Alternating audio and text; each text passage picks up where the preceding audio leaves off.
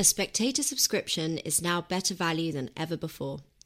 As a new subscriber joining today, you'll pay just £1 a week for unlimited online and app access in your first year.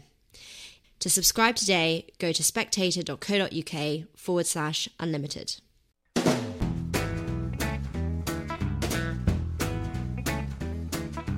Hello, and welcome to the Americano podcast, a series of discussions about American politics and life.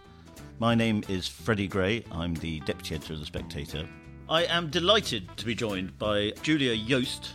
And Julia, you are an editor, a senior editor at First Things magazine, and you wrote an article that generated quite a lot of interest recently, which was under the headline New York's hottest club is the Catholic Church and you identified something that has been bubbling up a little bit in America over the last few years, I think, which is that Catholicism has become sort of cool and hip, to use a very embarrassing word.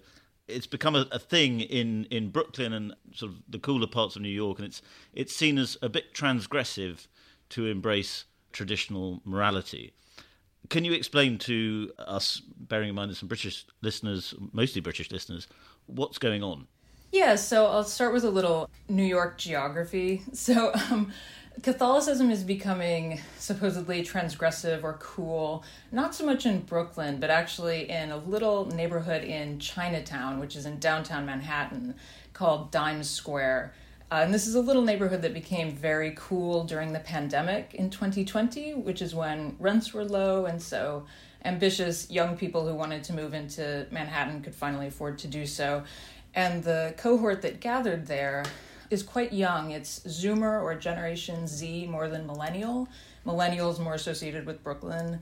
Though, of course, this is not hard and fast. There's some people in their 30s downtown. And the sensibility that has crystallized down there has been described as sort of contrarian, even transgressive, as you say. There's an openness people observe to sort of edgy right wing ideas and personalities. There's a kind of resistance or simply indifference to progressive pieties on public health during the pandemic, possibly race, but I think more so sex and gender. And with all these attitudes, one could question how much of it is really in earnest and how much of it is just a fashionable naughtiness among young people in the city.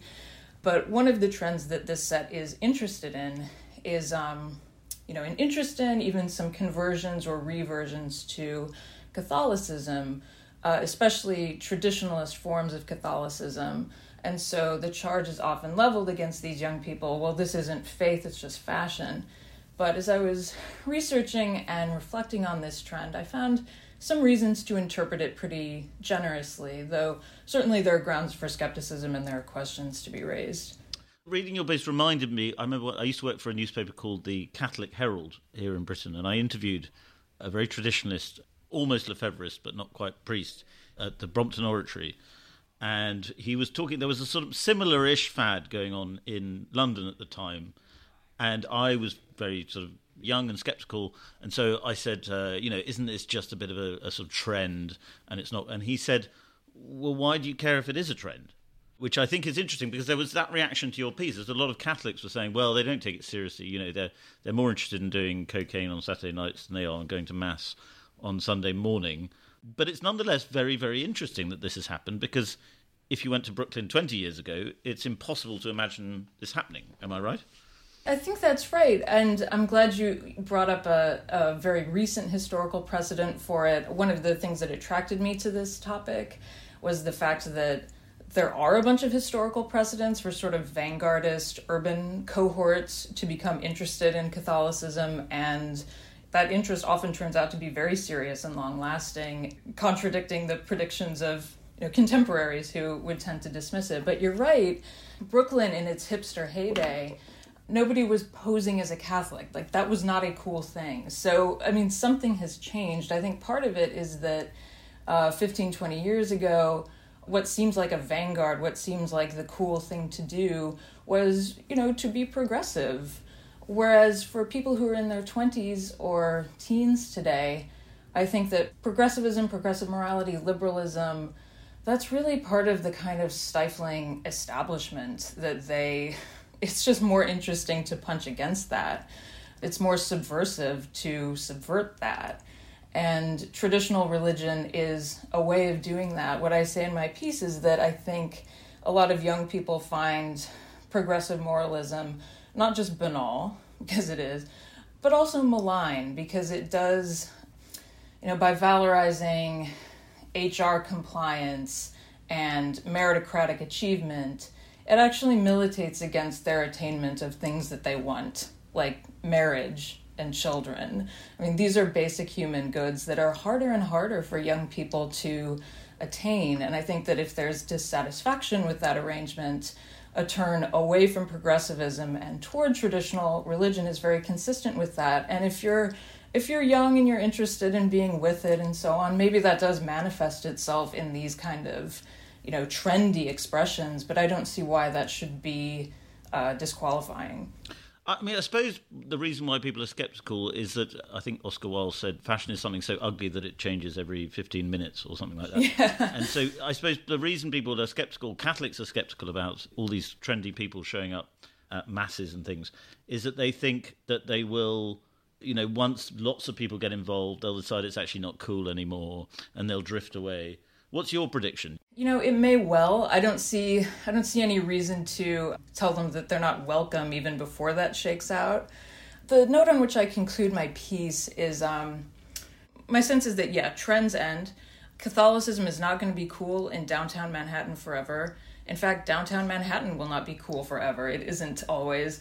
And so I think this will work itself out in individual cases. And I point out that, you know, this summer in the United States, we've had a lot of intense debate about abortion because the Supreme Court's decision in Dobbs overturned Roe v. Wade after, what, 50 years. And, you know, this decision threw emphasis on the church's very strong and very important opposition to abortion. And so I give the example of um, a rosary procession from old St. Patrick's Cathedral, which is pretty close to Times Square, to the neighborhood Planned Parenthood. My husband attended that procession and it, it attracted a lot of rowdy counter protesters and there were a lot of police. It was a very charged scene. And so I kind of raised the question you know, how are the trendy Catholics in Times Square feeling about their rosaries right now? Are they still, you know, fashion accessories? And my sense actually from gathering some public public statements that people have made and also having private conversations is that the reaction is very various in that set. Some of these folks were really attracted by the church's pro life witness. That's actually part of why they came to it.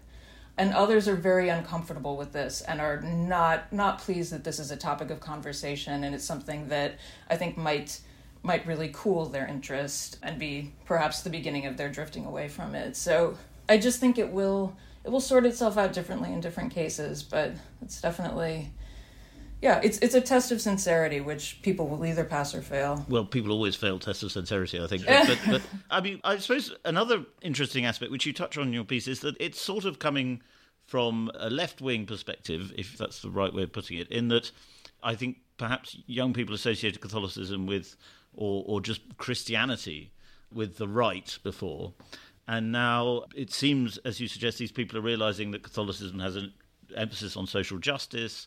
It's suspicious of free market fundamentalism and so on. And so it's cool because people don't think of it. In America, obviously, evangelical Protestantism is the dominant religion. Are they attracted to it because of they feel it's politically okay? It's not making yourself right wing politically or economically, even. I think actually some people in this scene are precisely interested in the degree to which Catholicism or, or sort of traddy Catholicism can be right aligned or right adjacent. However, some people in the scene are interested in a specifically left aligned or left adjacent version of Catholicism. And so I think you're right. The fact that Catholicism is adaptable, politically adaptable, it's not tied to a specific American political dispensation in the way that evangelicalism is, I think that makes it an option for a lot of a lot of young people who maybe want a kind of boutique or exotic fusion of religion and political economy. There's just a lot of ferment, intellectual ferment around those kinds of projects in this scene. And yeah, I mean you, you kind of see it on both sides. There's sort of right Catholics and, and left Catholics or left Caths as Twitter calls them Yeah, so there's the political adaptability of it.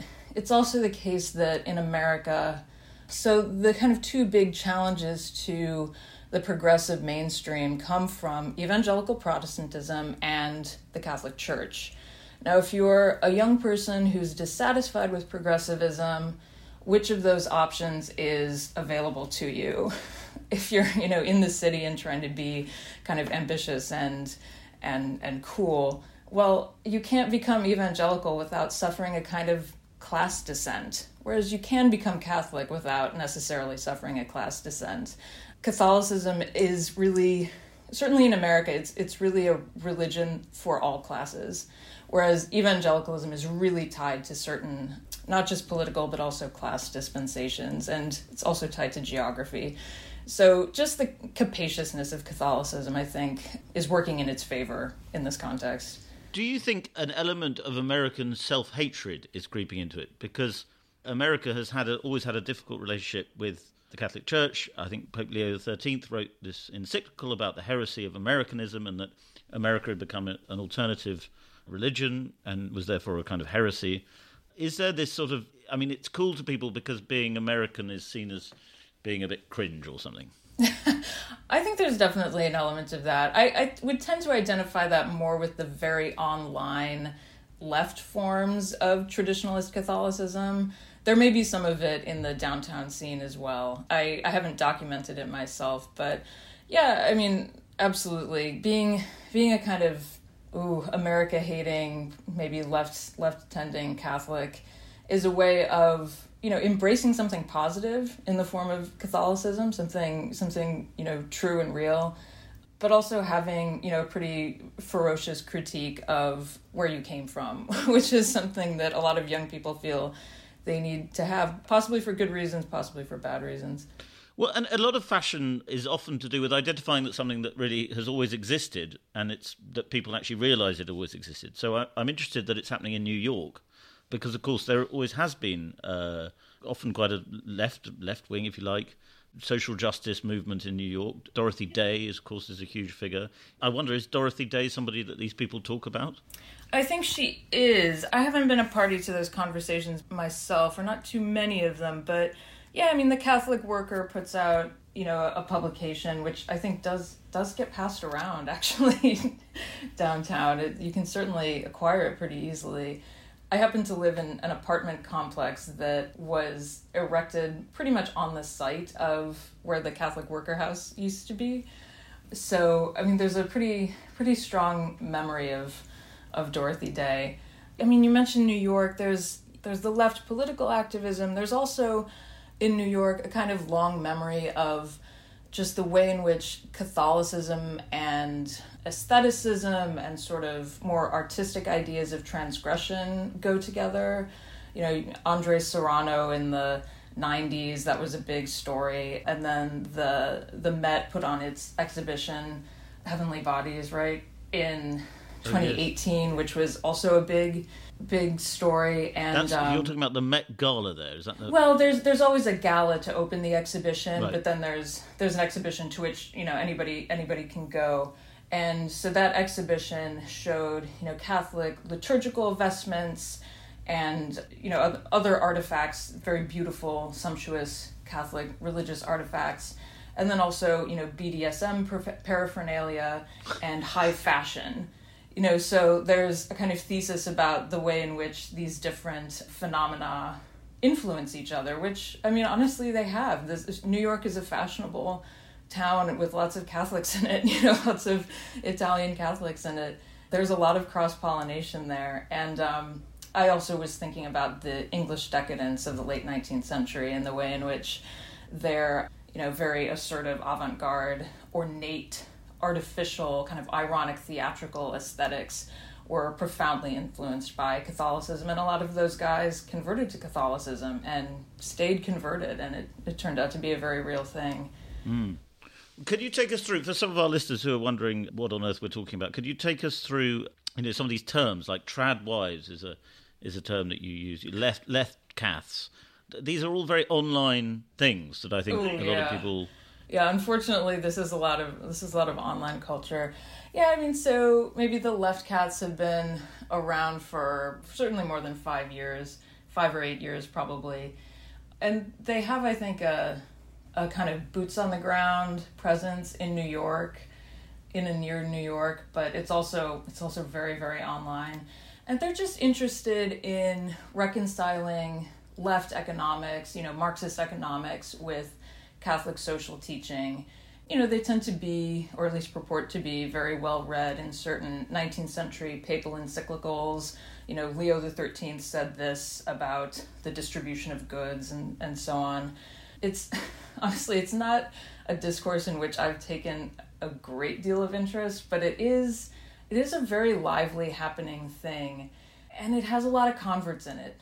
You know, I think a lot of a lot of young people are actually drawn to the idea that so say the church does not only you know rage against the sin of abortion which it certainly and rightly does but it also is interested in you know well how can we redistribute material goods so that you know things are more equitable and maybe women don't need to choose abortion? I mean that that's something they weren't necessarily seeing from the uh, more conventional more sort of republican aligned established Catholic Church in America, and so to see those arguments being made, I think, has been actually very compelling to a lot of a lot of young people. Um, and some of these people are cradle Catholics, but a heck of a lot of them are converts. Yeah. I think you know Liz Liz Bruenig, who used to write for the Washington Post and then for the Times, and now she's with the Atlantic. She's kind of a major figure for sort of socialist or left aligned Catholics.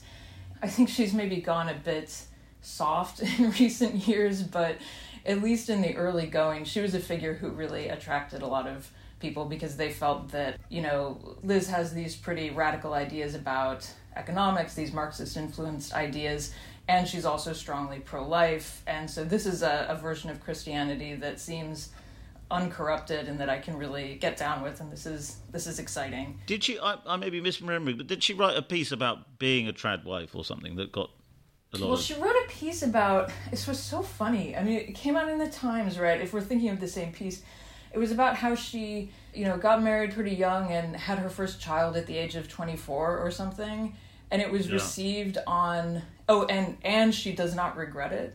And it was yes. received on Twitter as this like huge provocation. Like, oh, this career woman doesn't regret having a child at age 24. And I'm thinking, 24 is in historic perspective is not a very young age to have your first child it just is, is such an interesting marker yes. of how the goalposts have shifted i mean I was, I was talking earlier about the difficulty of family formation today yes. and you know i mean good for liz that she that she pulled it off you know many many women are entering their 30s and being very concerned these days about whether they will ever have children and you know she she hoisted the flag and you know i think that's great.